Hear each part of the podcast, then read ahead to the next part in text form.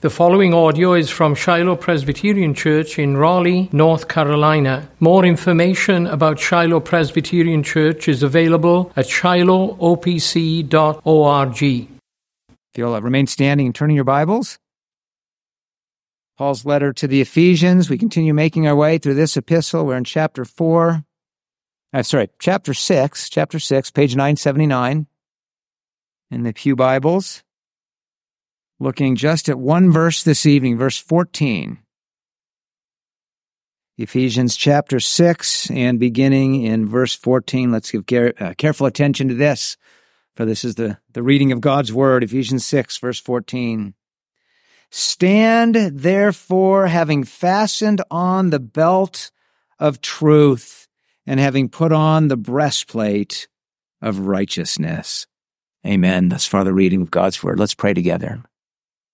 Lord, we bless you for every word of this, your holy word, and for the privilege we have of hearing it read and receiving it again this evening. Your word is truth, Lord God, and so we pray that you would come by your Holy Spirit, the Spirit of truth, and sanctify us by your truth. Would you open up our eyes, Lord God, that we might again behold wondrous things from your word, and we pray that you would use it in our lives, O Lord, that by the power of the Spirit we might be those who abide in Christ and bear much fruit, showing ourselves to be his true disciples. Hear us, Lord, and bless us, for we ask for this in Jesus' name. Amen.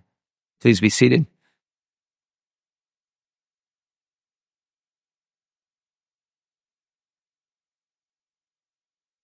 I think probably uh, many of us, some of us, many of us in here are, are old enough to remember the first major, the first, the launching of the first major television campaign of the most popular sneaker brand in our country. The year was nineteen eighty-seven. The company, the brand was Nike, and I don't know how much of the company's success through the years is due to that one particular Uh, uh, campaign, that one slogan, but it's amazing how popular it became. And I think it, I was thinking this past week, I think it's still popular enough that everyone knows it. Nod your heads if you're familiar with that three-word slogan. Okay, just yell it out. Just do it. Okay, good. Everyone, everyone knows that. Uh, I did a quick Google search just to read about the history of that this past week, and I found these interesting words, quote, "The brilliance of the Just Do It campaign lies in its simplicity and emotional appeal. The slogan became a universal call to action, inspiring people to pursue their dreams and overcome obstacles. It resonated beyond sports, tapping into the spirit of ambition and perseverance." End quote. Uh, quite a wealth of information there, I suppose, for discerning Christian. There's plenty of material for engaging in some worldview analysis, right? We should think about that a little bit. And indeed, I think the spiritual language of this section in Ephesians in which we find ourselves, it reminds us that we are caught up in a collision of worldviews, a collision of two kingdoms, one kingdom that is human-centered, me-centered. I can attain my dreams. I can over, overcome obstacles by my strength. All I need to do is tap into the spirit of ambition, tap into my own spirit. I can simply just do it. And then there's the other kingdom, that kingdom that is God-centered, Christ-centered. I think our verse this evening helps us to think about that. But now what made me think of that slogan were uh, what was some comments I read by, by Doctor Baugh in his commentary. He suggested that as we transition from the previous verses to our, our verse today, that in a sense we've gone from a section where where we've been shown that in the armor of Christ we are able to do it, we are able to stand. In some ways, the simple message today is, so do it, right? You can do it, just do it. Obviously, for the Christian, that statement needs to be qualified by the proper context of gospel grace, God's kingdom grace, and yet in some ways that's the simple message of our text this evening. What we need is not Nike sneakers. We need those shoes, which are part of the, the, the armor, and we'll see that next week. But God has given us his armor such that we are able to stand. And so Paul simply writes, stand therefore.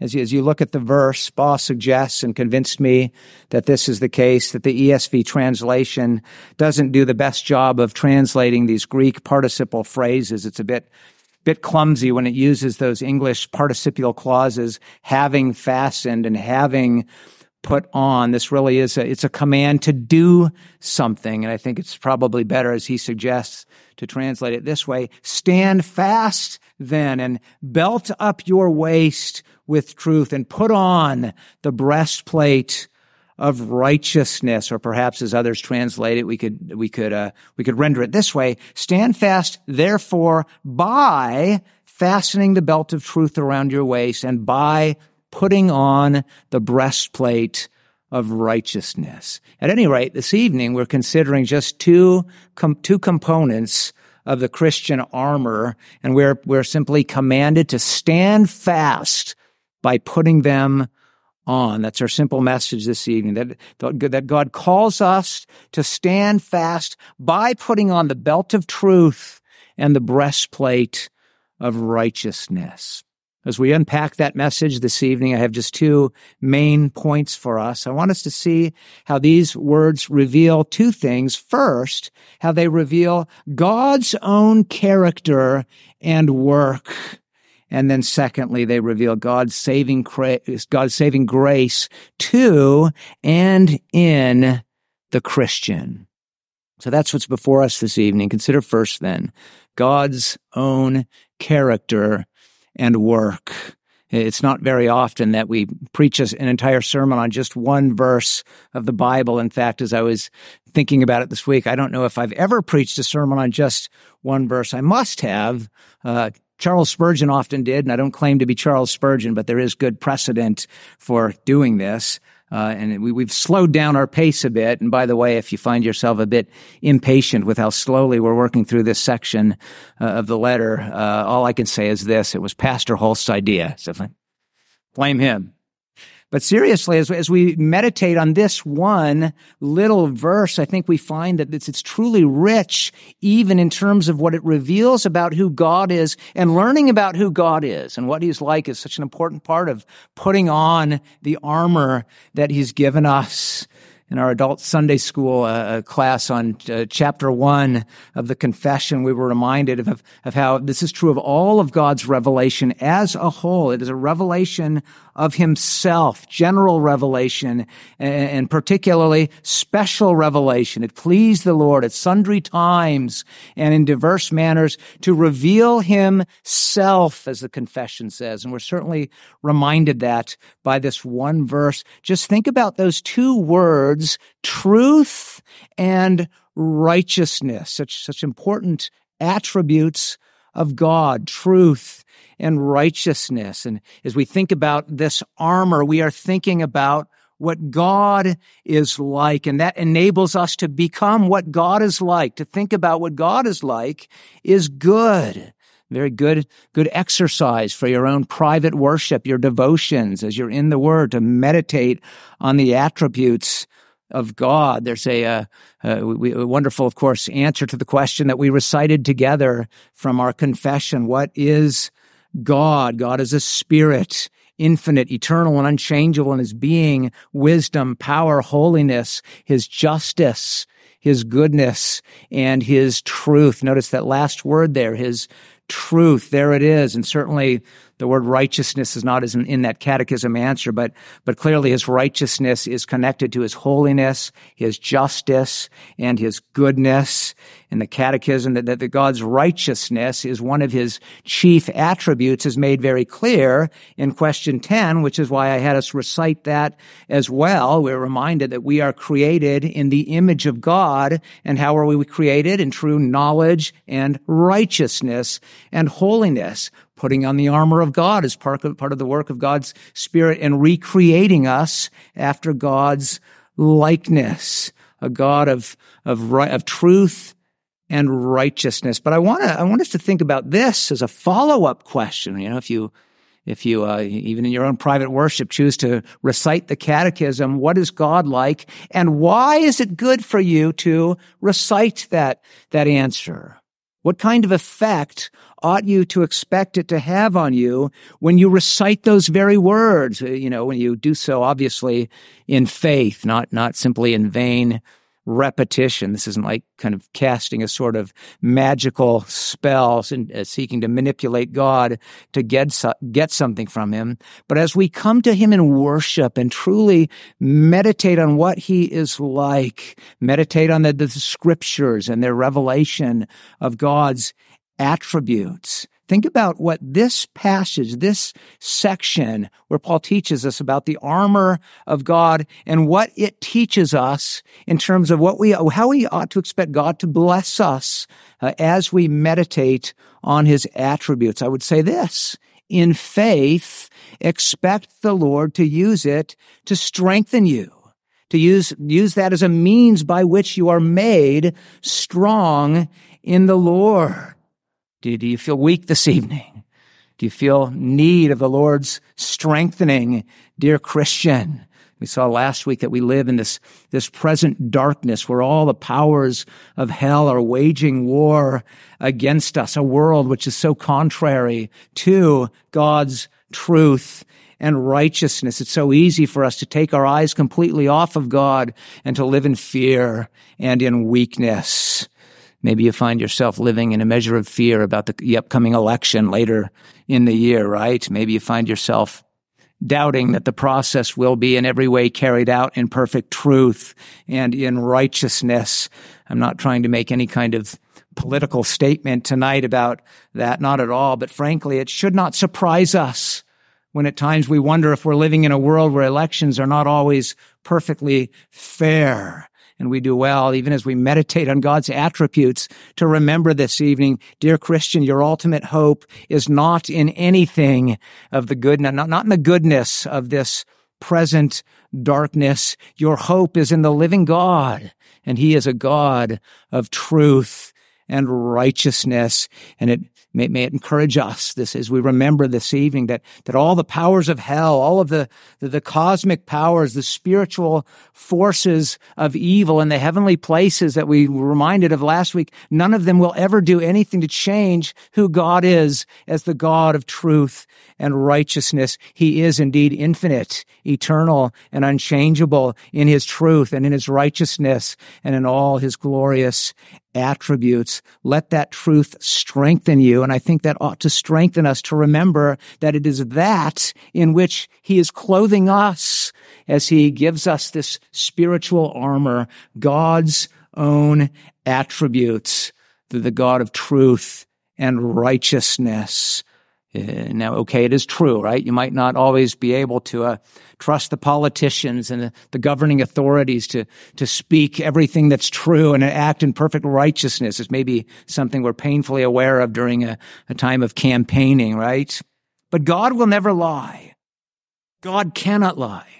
To, to, to lie would be contrary to his character as the God of truth and righteousness. And those words speak not only to his character, but they also speak to his work, who he is, and what he does. What is it that God is doing? God is reigning as king over everything forever and ever. Think about the, the, the Psalms and when they describe God as the God of righteousness and truth. Those are, those are kingship Psalms. Think of the words of Psalm ninety-seven verses one through three. It says, let the, it says, the Lord reigns, let the earth rejoice. And it goes on to say, listen to this, righteousness and justice are the foundation of his throne. Or another Psalm, Psalm eighty-nine, verse fourteen, it says, righteousness and justice are the foundation of your throne. Steadfast love and faithfulness go before you. The, the, the, uh, the Hebrew word for righteousness, tzedek, is translated into Septuagint with the very same Greek word we see in our text this evening, dikaiosune, the righteousness of God. And the word faithfulness in the Hebrew, emet, is translated with the Greek word for truth, as we see it in our text, aletheia. So really those, those words, truth and righteousness, should remind us of who it is ultimately who is reigning. It's the Lord. It's the God of heaven and earth. It is not corrupt governing authorities, not the devil himself. It's true that he, he continues to be ruler of this world for a time, but even as we were reminded recently in our reading of Job, Satan can do nothing but that which the Lord allows him to do. God is the one reigning. And the picture that we're given here in the in, in those Psalms I've mentioned is not one who is, you know, on his throne, sitting on his hands and doing nothing. It's not like a, a lazy, corrupt magistrate who cares nothing of the people over whom he rules while he's, you know, in power only in order to to benefit himself, such as people, such that his people are just suffering suffering under his rule. And I'm trying to encourage you, you could see this evening, if you're sometimes doubting that your leaders have your best interests in mind, be encouraged in remembering that with God as your king, you are not, we are not a people kind of hopelessly groaning under oppressive rule. God is king. What does it say? The Lord reigns, and the people do what? Let the people rejoice. Why? Because of his works. Because of his works on our behalf, because of his kingdom. And I think we do well that there's a reason I'm making this connection uh, to the Messianic, to the, the Christian armor. The, uh, the, the, the Christian armor uh, is connected to this kingdom warrior army uh, imagery that we see in the Psalms. The Lord is a king. He's a warrior king. Who is this king of glory, the psalmist asks, Psalm twenty-four, verse eight, the Lord strong and mighty, the Lord mighty in battle. It's, it's the Lord who comes and he, he leads his people out into battle. He rules, he defends, he restrains, and he conquers all his and our enemies. Shorter Catechism twenty-six. His people dwell in peace, safe and secure under his kind kingly rule. And again, his, his reign is characterized by truth and righteousness.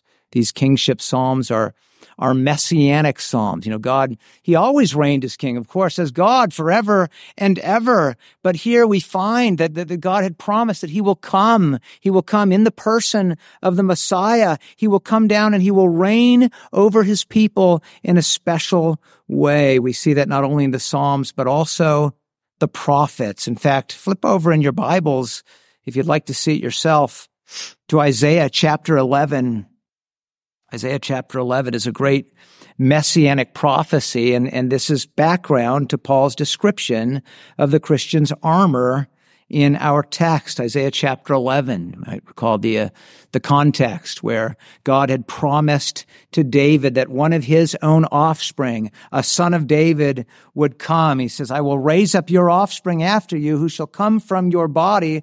I will establish the throne of his kingdom forever, Second Samuel seven, verse twelve. Of course, for a time, uh, the nation was destroyed because of their sin. It was like they they were a tree that had been cut off completely, but from that stump would grow, uh, new life would come out, and that's what the promise speaks to. So uh, Isaiah chapter eleven, verse one says, there shall come forth a shoot from the stump of Jesse, and a branch from his roots shall bear fruit.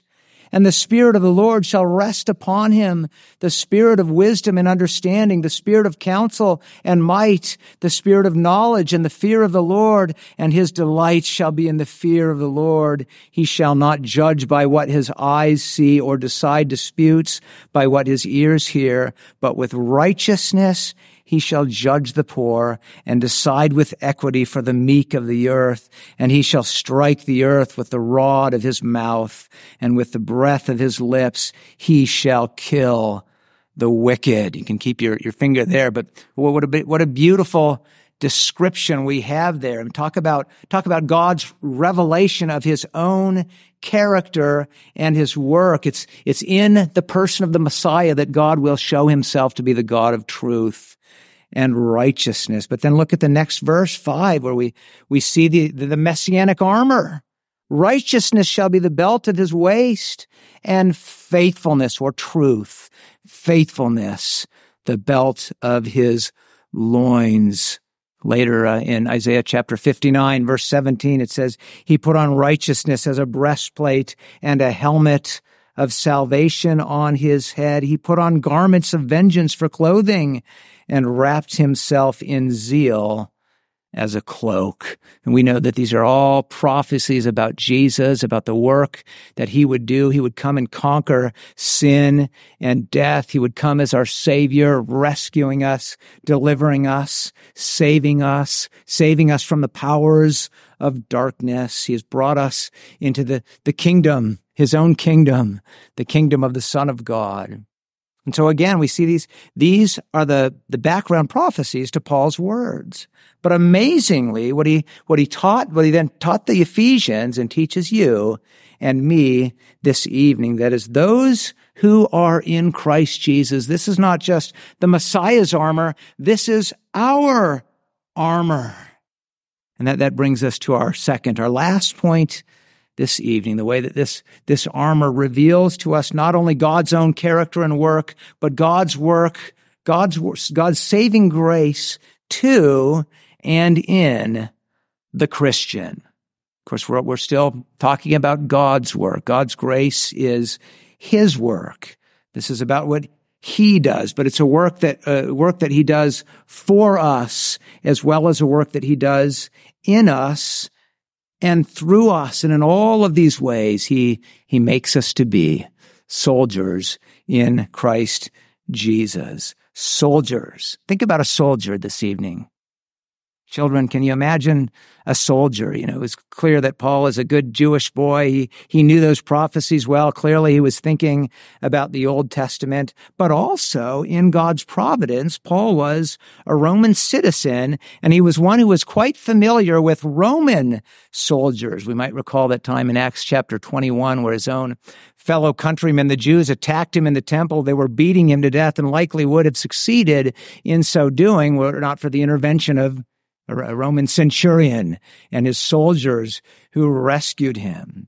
And even when Paul was writing this letter, he was a, a prisoner in Rome. He was under house arrest. He had a soldier assigned to guard him. And all soldiers, all Roman soldiers, even prison guards, they were required to wear their armor.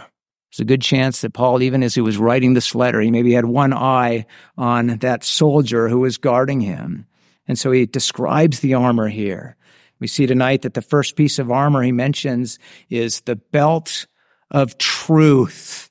With respect to a Roman soldier's armor, this this may correspond to that that that leather apron that that, that uh, would would uh, protect the thighs on the soldier. It was to be strapped on securely. The command here is to belt up your waist. Belt up your waist with truth, kind of like uh, men understand what it's like sometimes when your belt is a bit loose and the pants are sagging a bit, and so you you have to pull it up, you know, and make sure it's secure. Tighten up your belt, and we can imagine the soldier getting ready for action by pulling up that leather apron and tightening his belt. He needed that belt, but he also needed a breastplate of righteousness. That's the, the second one we consider. This was covering the chest, obviously a very important area here. This protected the vital organs against a flying arrow or, you know, a blow from a, a sword or something else. Very important to have that protection. And so the, the command here is to put on the breastplate of righteousness.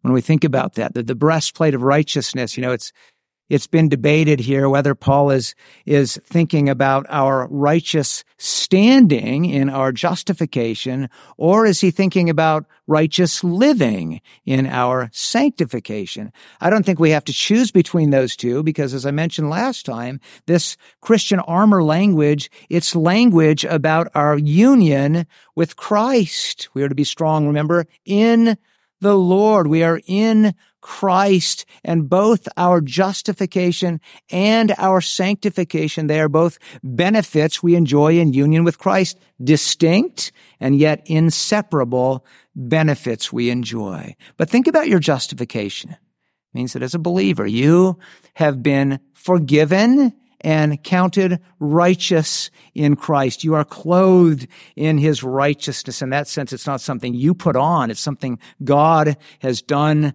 for you. You have been forgiven. You have been counted righteous. This is all about what Christ has done for you, something that you have received simply by faith. And yet you are called to hold fast to that truth. Satan will come and he will attack that truth. He will attack you. He will come bringing accusations and condemning lies. If it was true even of Job's friends, as we saw this evening, certainly the evil one will come and he will attack. He will accuse. He'll say things like, look what you've done. God could never have forgiven you, right? You, you could never enjoy a right standing before your God. If you find yourself having thoughts like that, tempted to believe such lies, you do well, do well to remember this evening that that's, that's part of spiritual warfare, kingdom warfare going on as we face those kinds of thoughts. What, how will we respond? Well, here's your answer this evening, right? Stand fast. Fasten that belt of truth around your waist, around your waist. The truth is you have been forgiven. You are in Christ. You are to believe it. Hold fast to that truth. His righteousness does cover you. See that, that righteousness as, as a protection against the lies of the enemy. Satan wants to do everything he can to make you doubt it, right? To doubt that you're in Christ, to destroy your faith, to doubt that you will continue in Christ, or you're to, to counter that with the truth, all the truth that we've learned about, even in this letter. We think back to Paul's words in chapter one, verse thirteen, in him you also, when you heard the word of truth, the gospel of your salvation, and believed in him, you were sealed with the promised Holy Spirit, who is the guarantee of our inheritance until we acquire possession of it to the praise of his glory. See, the evil, evil one would want, want to come and do everything he can to cause us to doubt our salvation, doubt the, the, the, the, the, the truth of Christianity altogether. Certainly he would seeks to come and to confuse us and to lead us into false doctrine, which is why it's so truth that we, it's so, so important that we uh, understand all of the truth, gospel truth, which has been revealed even in this letter. He wants to destroy your faith altogether. Well, how do you counter that? How do we fight? We, we, we put on our kingdom armor, the armor of truth. That is, we are to be saturated with the, the, the truth of Christ. That's why we're to diligently sit under the preaching of the truth, the gospel. That's why we're, we're to diligently give ourselves to the the the the, uh, the study of God's word and his truth. That's how we respond to uh, the, the, the kind of error we saw in Job's miserable comforters who misunderstood or misinterpreted providence, uh, providence, right? We give ourselves to God's truth. We speak only God's truth. We give ourselves to the, the means of grace whereby God has, uh, enables us to be built up in the truth. We are, we're called to hold fast to the word, hold fast to Christ's truth. And not only we are, are, are we to uh, believe it and hold fast to it, but we're to live according to that truth. And that means live, live righteous and upright lives. Truth and righteousness. This is about, this is about God's saving grace to and in you. God's work for you and in you and through you. So we, we see in some of the Psalms uh, in the reign of the Messiah King over his people, it's not only that he acts in truth and righteousness, but he, he reigns over his people in such a way as that he, he, he, Uh, preserves them and, and he, he leads them such that they are living in truth and in righteousness. There's justice. There's equity throughout all of the land. And that's a beautiful description of how God's people are called to live lives of truth and righteousness. That, that, that that's the, this is a description of, of life lived in the church. We are a people who speak the truth.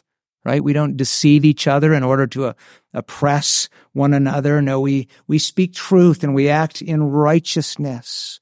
We speak gospel speech. We even sing gospel songs to one another, as we saw in chapter five. We address one another in psalms and hymns and spiritual songs. We don't go around speaking lies. We were reminded back in chapter four, verse twenty-five, that we are to put away falsehood. We are to speak the truth to our neighbor because we are members of one another. And not only are we to speak truth, but we are always to speak in such a way that it, that, that we are uh, that is in, in keeping with the gospel of truth. You can speak speak the truth in a wrong way, as our catechism teaches, but we're to speak the truth in love. We're to speak the truth in such a way as to build one another up.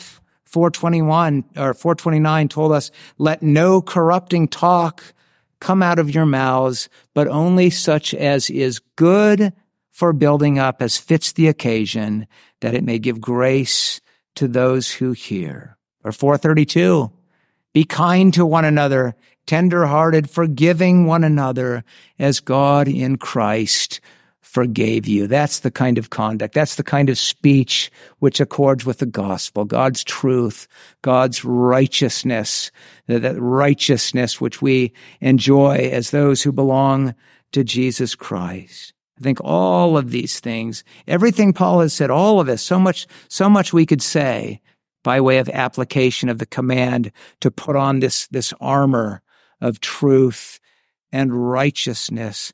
But in a sense, Paul has made all of the application, and it's good for us to go back and meditate on all the commands that we've seen, just as we're to, uh, to meditate on all of God's law day and night.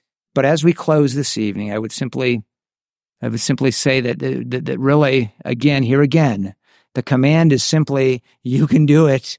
You have the armor. Stand fast. Just do it. Just do it. Just obey. You know, not, not as Nike says, or not as that slogan has been taken, but, but in union with the Lord Jesus Christ, in union with Him who's given you every grace, clothed in His armor. This is not, this is not an emotional appeal for the sake of feeling good about yourself, your abilities. This is an appeal which is based upon Christ and His honor. This is a, a great call to contend for the honor and the glory of Him who is the King of truth and righteousness. Just do it. No, not by tapping into the, your own spirit of ambition, but by the power of the Holy Spirit, the very one who enables us to walk in those good works which God prepared beforehand, that we should walk in them. Just do it. It's not a call to, to overcome obstacles in the pursuit of your own dreams. This is a call to pursue and to act according to the will of Him who is your master. A call simply this evening to take up your place in His kingdom and do justly and love mercy and walk humbly before Him, your God. Brothers and sisters, tighten up your belts, right? Put on your armor. Put on that breastplate of righteousness. Stand forth and go, go, go then and fight the good fight of the faith by the strength and for the glory of Him who is our everlasting King of truth and righteousness. May God help us to do it. Let's pray together. Oh Lord, we confess uh, our great need of your grace to help us to do just that. Father, we confess again this evening that we are weak, that we are sinful, but how we bless you, that in Christ Jesus, you've become our great salvation. You've become our strength and our song, indeed our truth and our righteousness. And so, Lord, come to us, we pray again. Uh, enable us to believe what you have taught us, strengthen our faith, empower us under greater obedience.